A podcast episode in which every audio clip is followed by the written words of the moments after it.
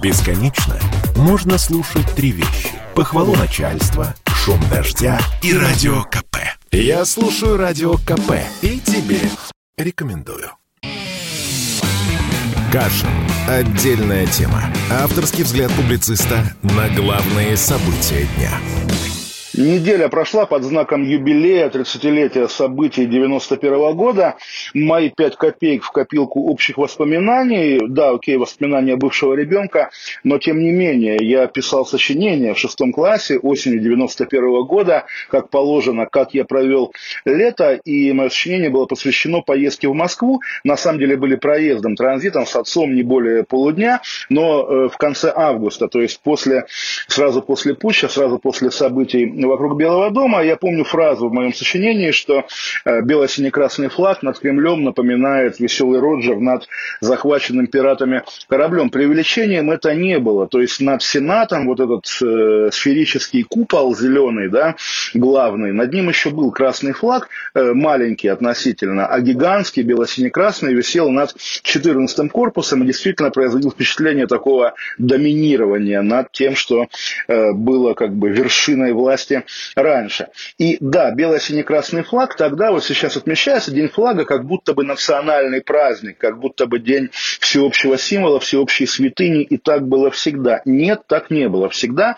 В 91 году бело-синий-красный флаг однозначно воспринимался как символ конкретной политической силы, которая пришла к власти в августе. Пришла к власти в августе, ну, неочевидным, скажем так, способом, не через выборы, не через большую революцию, как в 17 году, а через какую-то, ну, условно говоря, суматоху в Москве. Как будто бы понарошку и как будто бы это не есть вот то, что тогда же было модно называть концом истории. Нет, это не конец истории, это что-то, ну, реально, если не временное, то, по крайней мере, спорное. И показательно, что на протяжении всех 90-х оппозиция тогдашняя российская ходила на выборы, на митинги не под бело-сине-красным флагом национальным, а под своими флагами. Коммунисты, главная оппозиция тогдашняя, ходили под красным флагом, имея в виду, что вот эти временщики уйдут, и мы вернемся и поставим его на место над Кремлем. Правые националисты имели уже тогда черно-желто-белый флаг имперский, предполагающий, что будет какая-нибудь правильная национальная Россия, которая продолжит традиции Российской империи.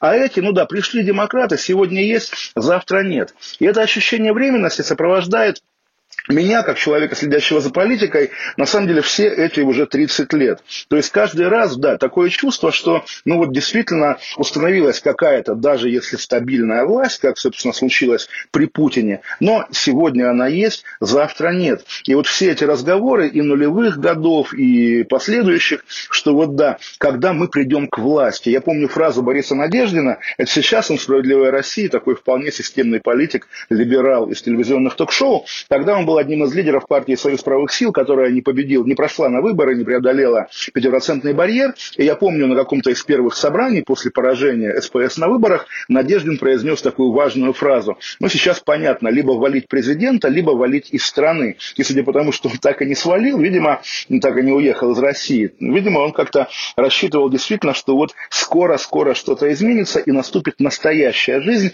а это черновик истории. И вот, собственно, нынешний популярный лозунг оппозиции да, что мы мечтаем о прекрасной России будущего, неважно какой, очевидно, она у каждого своя, но есть какая-то прекрасная Россия будущего, а то, что сейчас, это, ну, вот тоже понарошку, да, это временное, это черновик.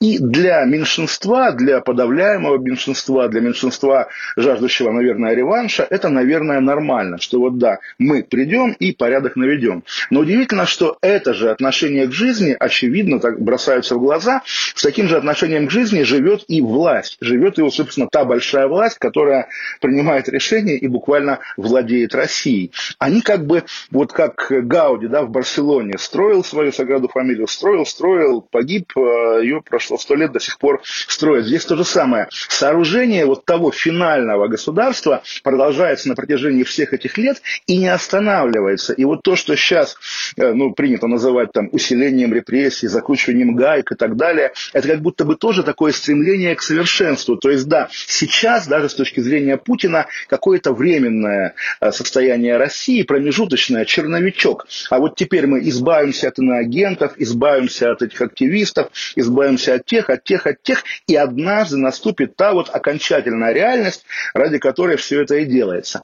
А она же никогда не наступит. В итоге, вот да, ты прополол все сорняки, я сам в Британии так принято, отчасти садовник, прополол, и вроде бы, да, красивый газон, а пошел дождик, на утро там опять вырос какой-то кусок чертополоха. Как же так? Я вчера стриг газон. Оказывается, нет. Оказывается, невозможно его постричь так, чтобы раз и навсегда он оставался, он оставался гладким. И вот эта беда, когда люди как бы репетируют свою будущую жизнь, а она не наступает. Я думаю, эта беда и есть родовая травма российского государства, которая до сих пор не преодолена вообще никем. И именно с нею надо бороться. Понимать, что Россия именно такова, какова она перед нами. И с, с теми, кого считаешь иноагентами, и с теми, кто тебе не нравится. И улучшать ее не нужно, потому что ты ее в итоге просто превратишь, как если продолжая метафору с газоном, превратишь в выжженное поле. Кашин. Отдельная тема. Авторский взгляд публициста на главные события дня.